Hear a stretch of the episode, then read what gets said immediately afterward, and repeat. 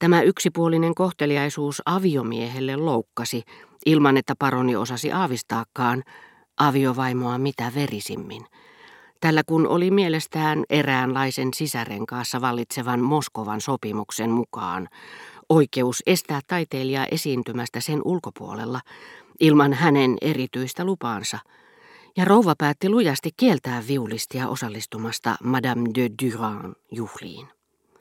Kenraali hyvä, huudatti Monsieur de Charlie äkkiä jättäen rouvan siihen paikkaan, huomattuaan, että tasavallan presidentin sihteeri, kenraali Deltour, jolla saattoi olla paljon vaikutusvaltaa, mitä Charlene ritariristiin tuli, valmistautui lähtemään kysyttyään ensin Kotaarilta jotakin.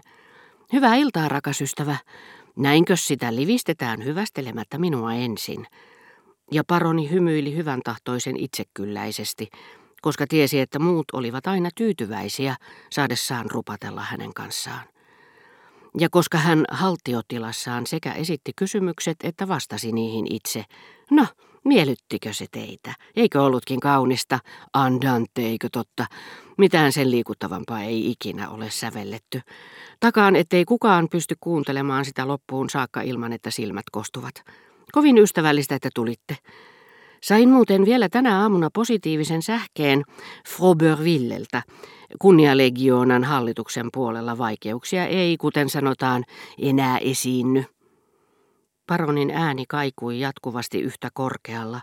Se erosi hänen tavanomaisesta äänestään yhtä paljon kuin asianajajan mahtipontinen puolustuspuhe hänen jokapäiväisestä sävystään.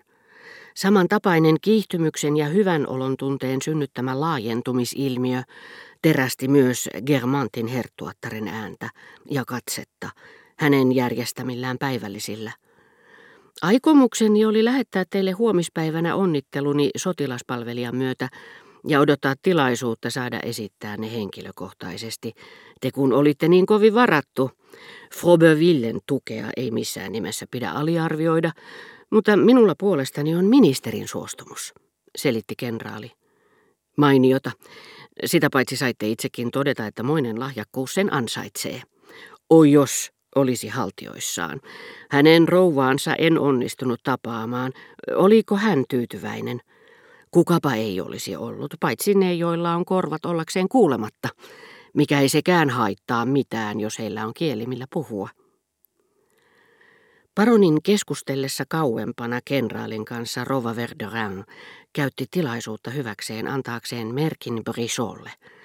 Professori ei tiennyt mitä asiaa rouvalla hänelle oli, ja huvittaakseen tätä, aavistamatta ollenkaan mitä kärsimyksiä minulle tuotti, sanoi emännälle, Paroni on iki-ihastunut, koska neiti Vääntö ja hänen ystävättärensä eivät tulleet. Nämä naiset kerrassaan kuohuttavat häntä. Heidän käytöksensä on hänen mielestään pöyristyttävää.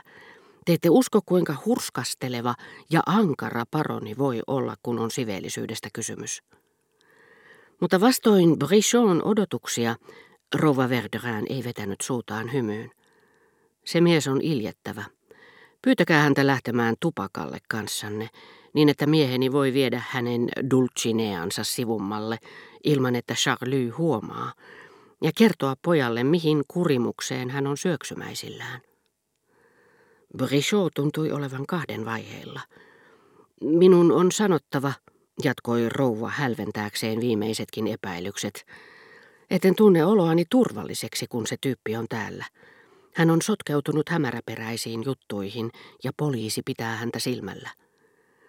Ja koska rouva osoitti tiettyä improvisaatiokykyä, kun pahan suopuus sai hänessä vallan, hän ei lopettanut siihen. Hän on kuulemma ollut vankilassakin. Niin se on, asioista hyvin perillä olevat henkilöt kertoivat minulle, ja eräältä hänen katunsa varrella asuvalta sain kuulla, mitä kuvaamattomia roistoja hän kuljettaa kotiinsa. Brichot, joka kävi usein paronin luona, yritti väittää vastaan, mutta rouva kiihtyi ja huusi, minä menen siitä takuuseen, annan teille sanani. Niin kuin hänellä oli tapana tehdä, pönkittääkseen onnenkaupalla viskottuja väitteitään. Jonakin päivänä hänet vielä murhataan, niin kuin muuten kaikki hänen kaltaisensa, eikä hän todennäköisesti pääse edes niin pitkälle, koska on sen miehen kynsissä, sen Jypianin, jonka hän kehtasi lähettää tännekin, entisen rangaistusvangin. Niin juuri minä tiedän sen, ja luotettavalta taholta. Hänellä on kirjeitä, joilla pitää Charlytä vallassaan. Kerta kaikkiaan kuvottavia sain kuulla siitä joltakulta, joka on nähnyt ne, hän sanoi. Te pyörtyisitte, jos näkisitte ne. Tällä lailla tämä Jypien sitten marssittaa häntä pillinsä mukaan ja kiristää häneltä niin paljon rahaa kuin vain haluaa. Olisin tuhat kertaa mieluummin kuollut kuin eläisin alituisessa pelossa niin kuin Charlie. Oli miten oli, jos Morellin perhe nostaa kanteen häntä vastaan. En halua tulla syytetyksi rikoskumppanuudesta. Jos siis Morell haluaa jatkaa, hän saa tehdä sen omalla vastuullaan. Minä olen tehnyt velvollisuuteni. Mitä tässä muutakaan voi tehdä? Ei se aina hauskaa ole. Ja odotellessaan miellyttävien väristysten vallassa keskustelua, jonka hänen miehensä kävisi viulutaiteilijan kanssa, Rova Verderan sanoi minulle, kysykää vaikka Bricholta, olenko minä sellainen urhoollinen ystävä, joka panee itsensä alttiiksi pelastaakseen toverinsa. Hän viittasi olosuhteisiin, joissa oli nipin napin ehtinyt erottaa professorin ensin pesijättärestään, sitten Madame de Cambremeristä, sillä seurauksella, että Brichot oli nyt melkein sokea ja käytti, kuten huhuttiin, morfiinia. Verraton, tarkkanäköinen ja urhollinen ystävä, vastasi professori lapsenomaisen liikuttuneena. Rova Verderan esti minua tekemästä tosi suuren tyhmyyden, hän sanoi sitten minulle rouvan lähdettyä. Hän ei epäröi käydä asian ytimeen. Hän kannattaa radikaalileikkauksia, niin kuin ystävämme Kotar sanoisi. Tunnustan silti, että minua surettaa kovasti, kun ajattelen paroniparkaa, joka ei vielä tiedä millainen isku häntä odottaa. Hän on aivan hulluna siihen poikaan. Jos rouva Verderin onnistuu, niin siinä meillä murheen murtama mies. Ei muuten ole ollenkaan varmaa, että hän onnistuu.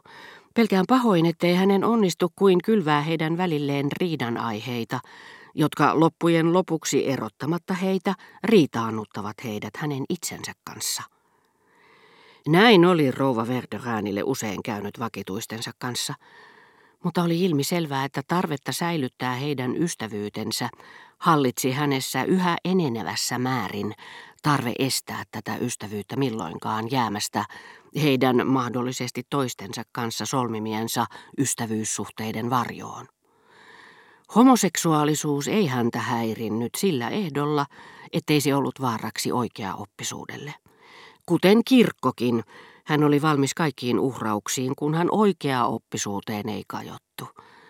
Minua alkoi pelottaa, että hänen ärtyisyytensä minua kohtaan johtuikin siitä, että hän tiesi minun estäneen Albertinia käymästä heillä päivämällä, ja että hän ryhtyisi, ellei jo ollut ryhtynyt tytön suhteen, samantapaisiin toimenpiteisiin kuin miehensä kohta viulutaiteilijan suhteen paronin tapauksessa. Käykää ihmeessä hakemassa Charlie, aika rientää, yllytti Rova Verderan.